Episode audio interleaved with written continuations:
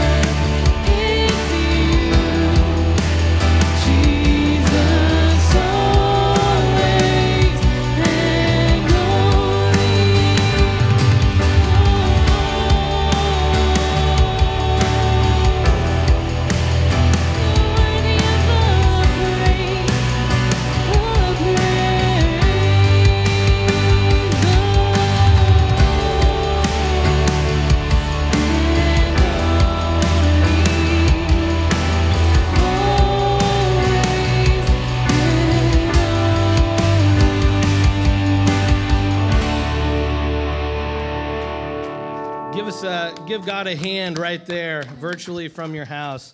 Hey, thank you so much for continuing to be faithful to Southwoods as you have been faithfully giving. Thank you for doing that, your tithes and offerings. It really it is going to God. Because the work that we do here at Southwoods is not for us, it is for the kingdom of God.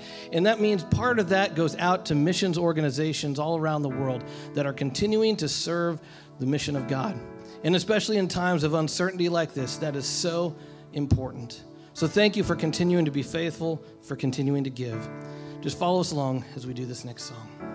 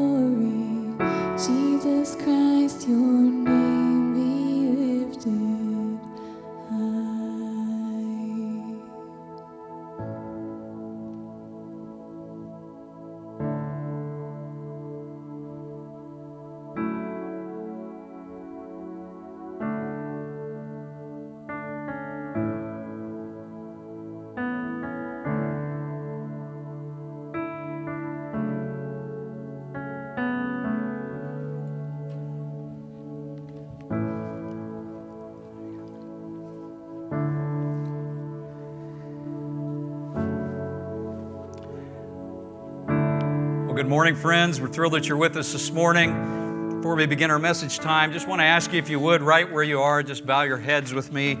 Uh, we're going to join uh, just millions of believers all over the world. In fact, in 176 nations right now, people are praying. I say right now, at their particular time when it's their time for worship. 176 countries worldwide are bowing before the throne, asking the same thing. We're going to pray this morning. So just ask you if you would bow your heads with me and let's uh, lift a prayer to God right now, okay? Join me if you would. Just agree in your spirit with me.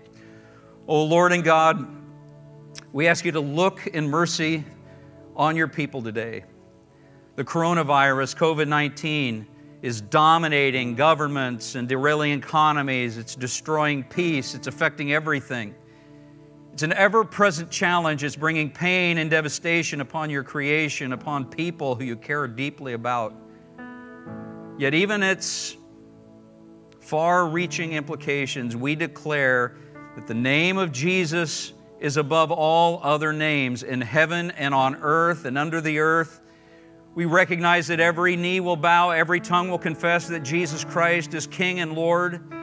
And we believe your scriptures right now that have taught us that every person, problem, pestilence, power must bow before the name of Jesus Christ.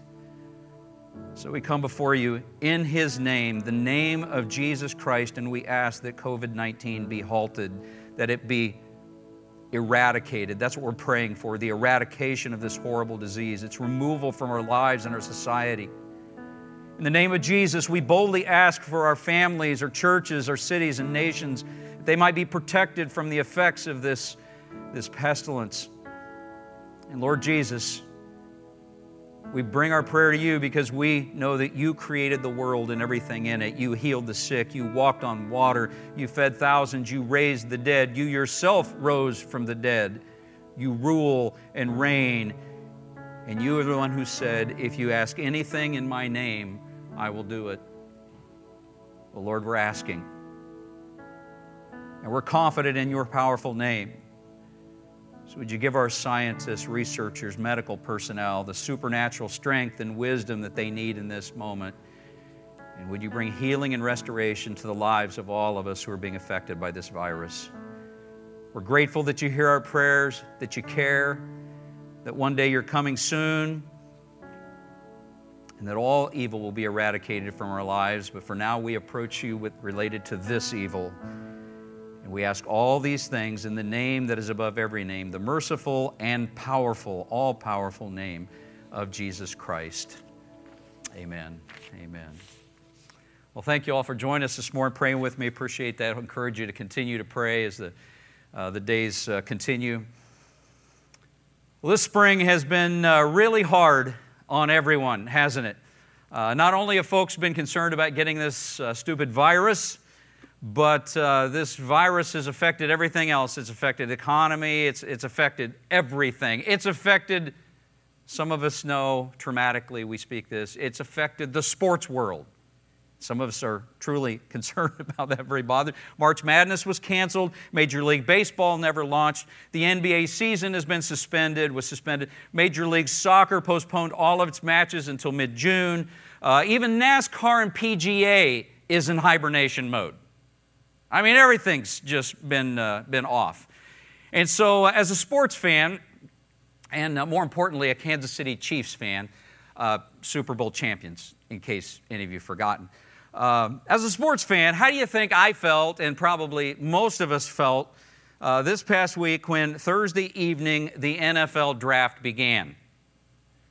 If you're like me, you felt just a little bit of excitement and hope. It, was just like maybe, maybe this thing's going to lift a little bit and something good and something positive is going to happen in the days ahead. And I think even people, according to the ratings, even people who are not football fans, really kind of tuned in this week because of that. And, and here's what you need to think about with me for the next few months. Just as, just as the NFL draft uh, gave us some hope, my goal with this series is to infuse us all with some hope. We need a fresh infusion of hope. And this series that we're in uh, is every message is designed, intended from Scripture to breathe hope into our lives. And so I'm thrilled that you joined in this morning. And my hope is that you'll not only just tune in today, but to, uh, you'll get the next couple of messages where we are working our way through this series. I know it'll bless your life. Uh, let's open our Bibles this morning to our hope filled text for this entire series where everything's flowing out of this passage Psalm 23. It's a famous psalm, it's familiar to many of you. Uh, most of you are familiar with it at least. Uh, you've heard it in a lot of different contexts. But this morning we're going to work our way through it and talk about strength. And so uh, let's read it aloud together. Um, right where you are. Don't be timid. Don't be shy. Just read it aloud, out loud with me as we work our way through this passage. Psalm 23. I'm going to start out reading it in the New King James uh, translation because it just seems like that ought to be the one. Been that way for since I was a kid. So just uh, Psalm 23. The Lord is my shepherd; I shall not want. He makes me to lie down in green pastures. He leads me beside still waters. He restores my soul.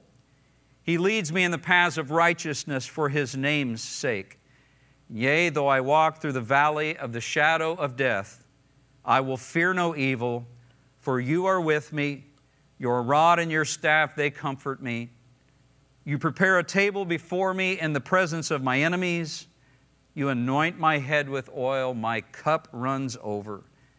Surely goodness and mercy shall follow me all the days of my life, and I will dwell in the house of the Lord forever.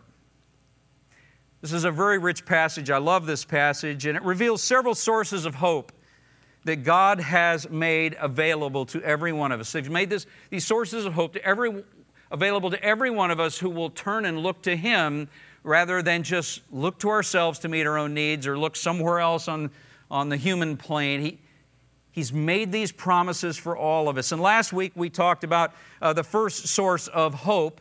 We talked about divine provision. And let me just say if you missed it for some reason, you can go to our website, southwoods.org, and you can find it. And I must say, it's one of my better messages because my sweet wife Lori helped me. So that ought to be its own incentive for you want to go hear it. But let me just say this in today's economic times, you need to watch it. Please watch it. It's, it's a message that we've all got to hear. We've all got to hear it right now.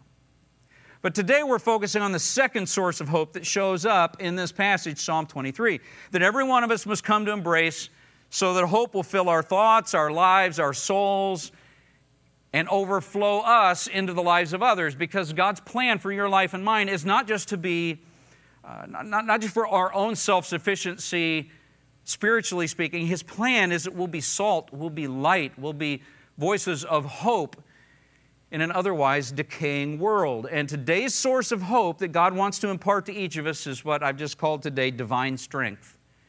Divine strength and renewal it is your inheritance as one of God's children. And Psalm 23 2, in the beginning of verse 3, tells us how God brings hope into the lives of His people. And let's uh, read those verses again. Uh, but this time we're going to read them in two different translations. The first one we're going to read in New, King's, uh, New, uh, New King James, which we just read a few moments ago, but then we're going to read it in the New Living Translation. Just notice the subtle differences of wording uh, because it's not on the author's part, it's, the, it's not on the, the translator's part. It, these are Hebrew words that can be translated a couple of different ways, and these passages just reflect a couple of different ways that they can be translated. So let's start with the New King James. The passage just says this, beginning of verse 2 He, God, makes me, notice that, makes me to lie down in green pastures. He leads me beside the still waters. He restores my soul. And then in the New Living Translation, exact same passage says, He lets me rest in green meadows. He leads me beside peaceful streams. He renews my strength. Now, you may not have noticed it, but both of those translations tell us about three spiritual routines. You know, think of exercise routines. You know, you kind of exercise routines. There are spiritual routines that will fill you and me with strength and renewal and hope if we'll give them consistent expression in our lives. They show up in this verse and a half or verse and a quarter or so here. Verse 2 in the beginning of verse 3. And so, for the next few minutes, what I'm going to do is highlight each one of those spiritual routines. I'm going to apply it, and then we're done with that. We're going to wrap up. So, I hope that you'll listen close. The first spiritual routine that God uses to fill us with strength and renewal and hope, in a word, is rest. Rest. Routine, consistent times of rest. Psalm 23 2, we clearly see God is not a taskmaster, regardless of how you translate the beginning of verse 2. We, it's clear God is not a taskmaster constantly cracking a productivity whip over you and me. It is His plan for us as His children to spend some time in rest. And the New King James language actually says, He makes me to lie down. And if we wanted to really parse the original language real tightly, I'd say that's the closest and most accurate translation of what the original language says. I want you to think with me do you remember who it was who came up with the original idea of a weekly day of rest? A Sabbath. Uh, that, was, that was God, right? And of course, Israel practiced the Sabbath flawlessly and consistently throughout the, you know, the entirety of their ancient existence, right? No, of course they didn't. God made Israel observe it for their own good.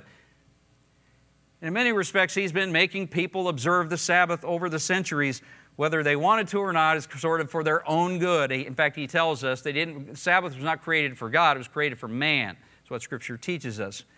Well, I was thinking about this as I was thinking about this verse uh, this past week, and I just thought, you know, we've all got our own COVID 19 Sabbath rest still going on, whether we like it or not, whether we want it to be so or not. We're all sheltering at home to a large degree. Even if you still get to go out and go to work, you're still spending a whole lot more time at home than you would normally spend. We're doing less. Do you suppose you suppose that during this moment, instead of fighting that rest, maybe God would want you and me to trust Him a little more during this season, however short yet it may be? I mean, we've still got a little bit of time, but maybe we need to trust Him and just lean into that rest a little bit. What God might do in our bodies, our souls, our spirits, if we would do that. Now, some of us would hear that and say, I want to do that. We got all kinds of worries that affect that. And, and then part of the problem is that right now, a lot of the things that we might do when we rest, we can't do. And when some of us think of rest, we begin to think of things like beds and recliners, and, or we think, I'm going to watch a movie and that's what I'm going to do, and that's going to help me to rest. We think of some other form of entertainment, and all these things have all been messed up, or we're, we're sick of watching movies at this point because you've watched everything on Netflix by now. And so, uh, we, but here's the thing. This, these are the things that you and I in our culture think of when we think of rest. But when the Bible thinks of rest, something else comes to its mind. And that's what I want to highlight for us next. It brings us to a second spiritual routine that God wants to use to fill us with strength and renewal and hope. Hear me, hope. This will help fill you with hope. God wants us to routinely experience some quiet and beauty. You say, I didn't see that one coming, but He wants us to experience some quiet and beauty. Where do you get that idea from? Some of you may be thinking. Look at the places in verse 2 of Psalm 23 where God took David to receive renewal and strength and rest and hope. Look where he took him green meadows, still waters, peaceful streams, places of beauty, places that are quiet. Which also makes me think of, when you think of those places, I also think of places like co- colorful hillsides. I think of majestic mountains Think of wispy clouds, subtle breeze blowing through like that. And for me personally, what I often think of is golden sunsets. Lori and I take vacation times, we get away, and even, even here, there's just something beautiful about watching a golden sunset. When you see and experience places like that, just think about this with me. Don't they make you breathe differently. What do I mean by that? It's just like you watch a beautiful view. Look at that, look at that golden sunset, you just think, just a deep breath. Kind of causes you to exhale because you kind of get that sense of like there's something bigger in life than me, my schedule, my agenda.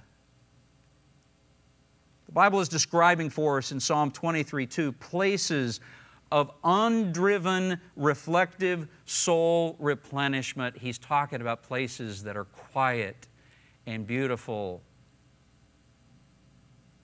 In many, many, many of those places, most of them don't cost you a dime. What they cost you is the time to pause and notice them. Because they come every day with the cycle of the sun and the moon and the stars.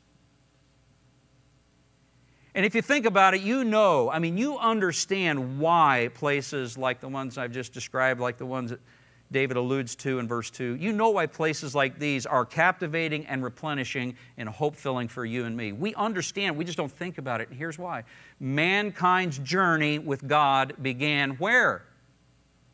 In a garden, that's right. In a garden paradise, no less. In Eden. And ever since mankind sinned and were driven out of the garden, what have we longed to do? Every single human on the planet has an, an internal longing to return, to return to that place of rest and hope and replenishment. Now, think about this. Instead of our lives being filled with that kind of hope and peace and replenishment, places that are filled with quiet and beauty, what are our lives filled with? Noise, pavement, our lives are filled with crowds and hurry. We've all got to do lists and apps that give us more to do lists, creative ways to make our to do lists. Our lives are filled with unrealistic expectations often, and disharmony and disappointment because of our unrealistic expectations, and the hurt that comes from people around us, and the hurt from choices that we've made that maybe we look upon and regret. But the gentle reminder of Psalm 23 2 is this. You and I were made to routinely experience some quiet and some beauty, not artificial quiet and beauty on a YouTube channel, real quiet and beauty that you can get if you'll just visit a park,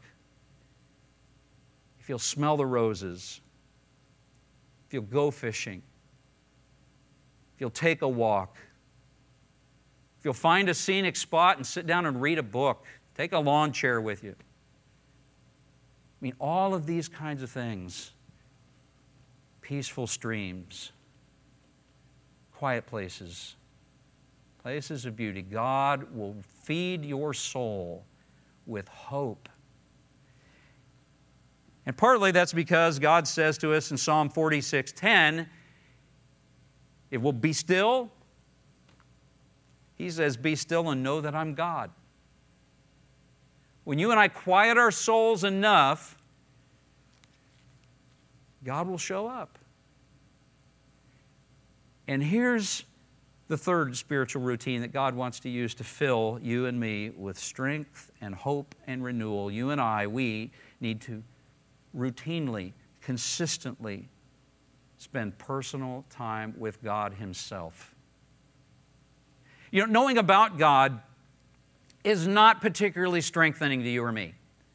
I mean, it's better than not knowing about Him, but, but it's not going to feed your soul the same way that personally knowing God and spending consistent time in His presence, in prayer, in His Word, consistent time with His Spirit are going to do for your soul and mind, your confidence in mind, your your outlook and perspective on life and mine.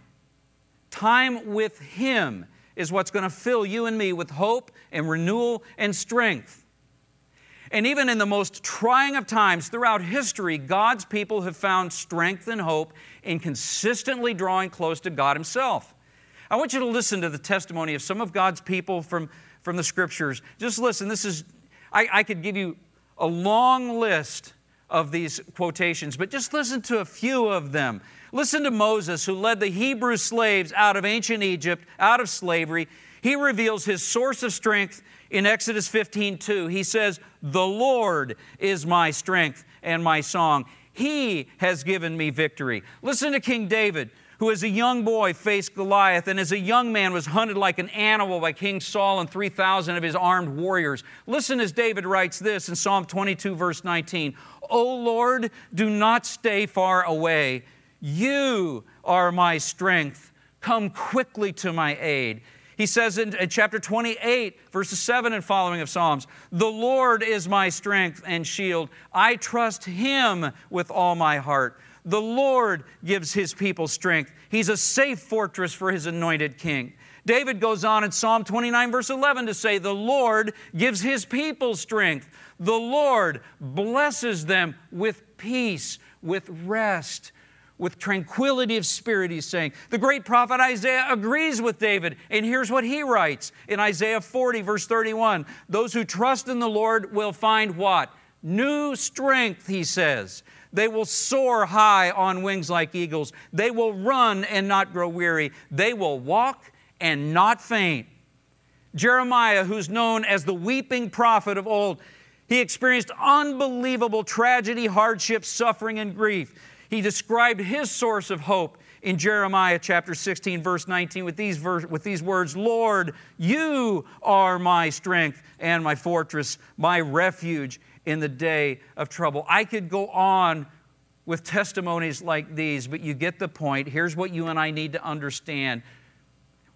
With the, what the Lord has done for others, He will do for you. What He's done for others, he will do for you and me.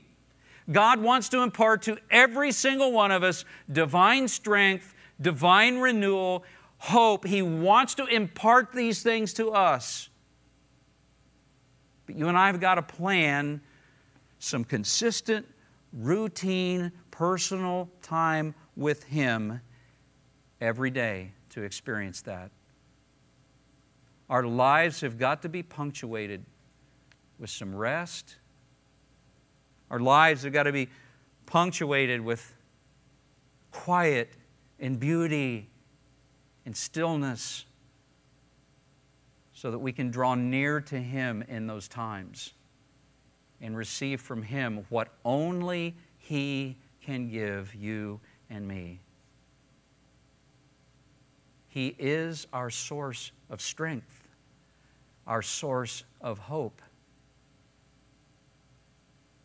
And He'll impart that to anyone who will pause long enough to humble themselves and look upward toward Him rather than just looking inward to themselves or looking to the circumstances of life to resource them. Will you draw near to God this morning? And here's the really good news you and I don't have to stumble around, spiritually speaking, in the dark, searching for God. I mean, there are people who travel all over the world thinking, I'm going to find God. I've got to find, there's got to be something more to my spiritual life than what I've experienced. And, and maybe they've experienced church, but they've never encountered God. And here's the great need, friends we need God. We need God in our lives. And when you connect with God, you know. I want to remind you that 2,000 years ago, our Heavenly Father began His search for you. Jesus quietly stepped down from His throne in the heavens. He humbly robed Himself in flesh and blood, and He came to help you and me find our way back to God. In the garden, place of beauty and pristine quiet and hope. We sinned, and paradise was lost. But Jesus, who cares about you and me, came to help us find our way back home. And as both God and man, Jesus willingly shouldered your sins, mine, and he died on a cross, enduring our punishment so he could forgive us and make our spirits and souls new. In just a few moments, as we share together in the Lord's Supper, it's an opportunity for you and me to look heavenward and say thank you.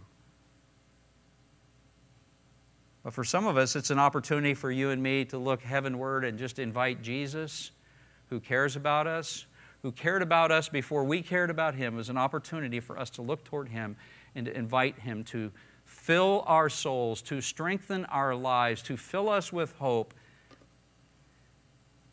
to remind us of our value in his eyes. And it's an opportunity for us to ask him for hope and cleansing and the filling of His Spirit, which we so desperately need. This morning, would you just look heavenward as we share in our communion time in just a moment? Invite Him to fill you. And would you, uh, if you've never been baptized as an expression of your faith, the Bible's really clear about baptism. It's a, it's a public physical statement you and I make with our bodies of surrender. And when we go under the water in baptism, we're identifying with Jesus' death, burial. And when we come up out of the water in baptism, we're, we're identifying our body, soul, and spirit with His body and spirit that came out of the grave on Resurrection Sunday morning. And this morning, as we share in the Lord's Supper, remember those things. They too are symbols of all of that. The bread is a symbol of his body, sacrificed, put in the grave for you. The juice, symbol of his blood, shed for you. The price of our forgiveness was his death. As you take these emblems in just a moment, um, thank him and invite him to forgive you and cleanse you.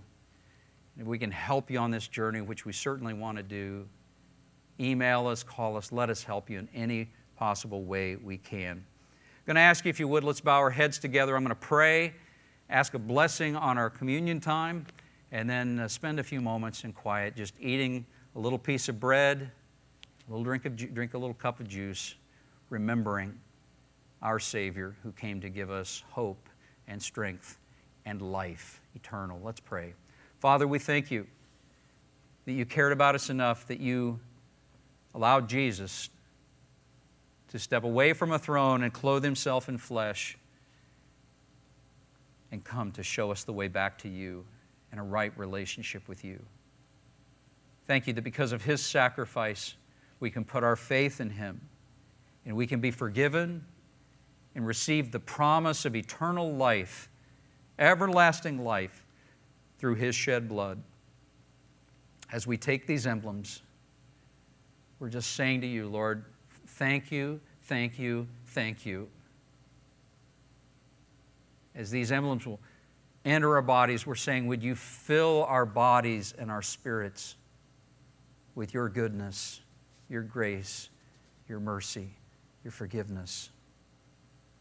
And would you meet us in these moments and empower us to walk in your ways, be salt and light and hope wherever we go.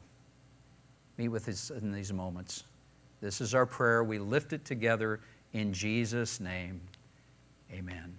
Amen.